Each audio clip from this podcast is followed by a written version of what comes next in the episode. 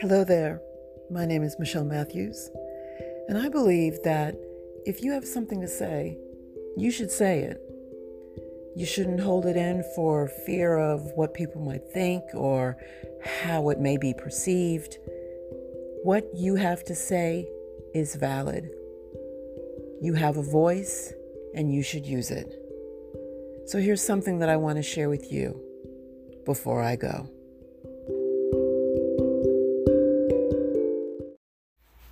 Hello, everyone, and thank you for tuning into another episode of the Before I Go podcast. Thanksgiving is right around the corner, and I have a question. Have you done your shopping? Thanksgiving is always the fourth Thursday in November without fail. But for some reason this year it feels like it just popped out of nowhere. It's already Thanksgiving, and to answer my own question, no, I have not done any shopping. Mainly because for the first time in decades, I am not hosting Thanksgiving. I'm not cooking at all. Thanksgiving is my absolute favorite holiday, and anyone who knows me knows that. I love everything about it. I believe it started when I was a kid and I would wake up to the smells. Thanksgiving smells are the best smells. Do not at me. You cannot argue that point. When I got married, moved to Virginia, I started making my own Thanksgiving meals. It became my tradition. I'd do the big shopping and start cooking on Wednesday, and I loved every second of it. Making the sweet potato pies and cleaning the greens and buying a fresh, not frozen turkey. It started out just me and my husband and the kids. Then it turned into me and the kids and whoever else wanted to stop by. When my sisters and mother moved here, it really turned into a big deal. Why did I decide to stop if I loved it so much? Because things change. My kids are older and don't live here anymore. My son is married and likes to spend the day with his in laws, and I don't want him to have to split his time if he doesn't want to. Also, and this is the main reason, I have completely changed my diet and became a vegetarian over a year ago. And honestly, the thought of buying and preparing turkey and a ham and collard greens with neck bones and dressing with sausage, plus my famous seafood casserole, the thought of that, it's just too much. Making all that food that I won't eat is illogical to me. For me, food is about love and I would not put any love into preparing that meal. So, at the, at the beginning of the year, I told my sister that I would not be hosting, and she happily decided to take the reins. I'll bring one of my favorite vegetarian dishes and some non alcoholic cocktails and enjoy the day with my family. I feel really good about my decision because I knew when it was time to stop, and I stopped. I haven't always been the best at knowing when something was over and leaving.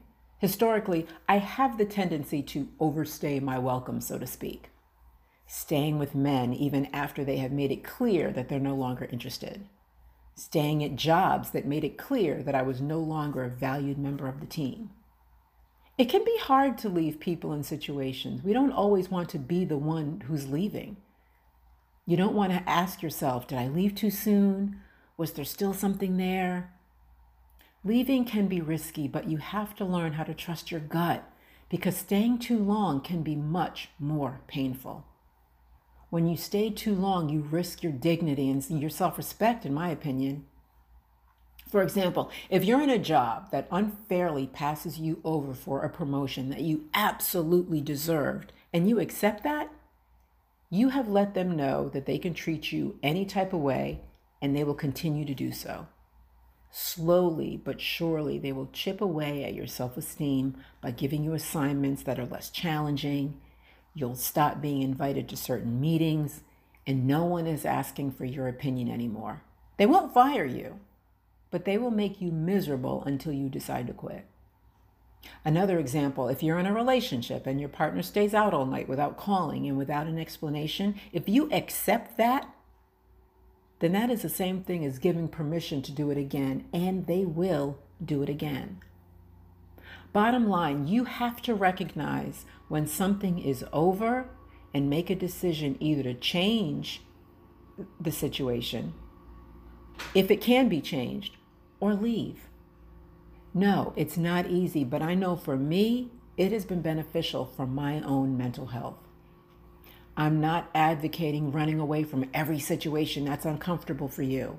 Sometimes stuff is going to be uncomfortable. What I'm saying is that you need to recognize when something is over and act accordingly and in your best interest.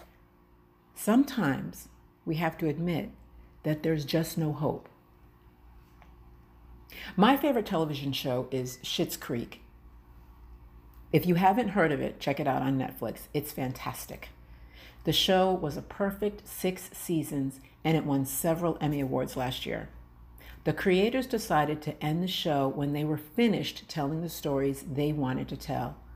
They didn't wait for the audience to be like, enough already. How many times have you lost interest in a show that just seemed to go on and on for no reason? I can name a few.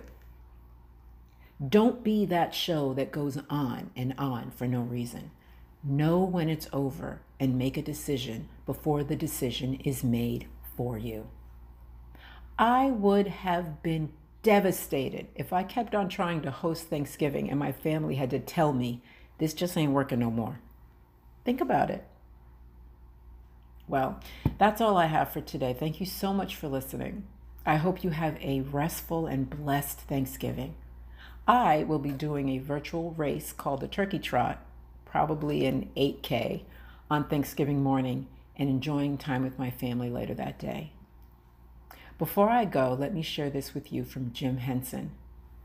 We see with our eyes, we know with our hearts. I'll see you next time.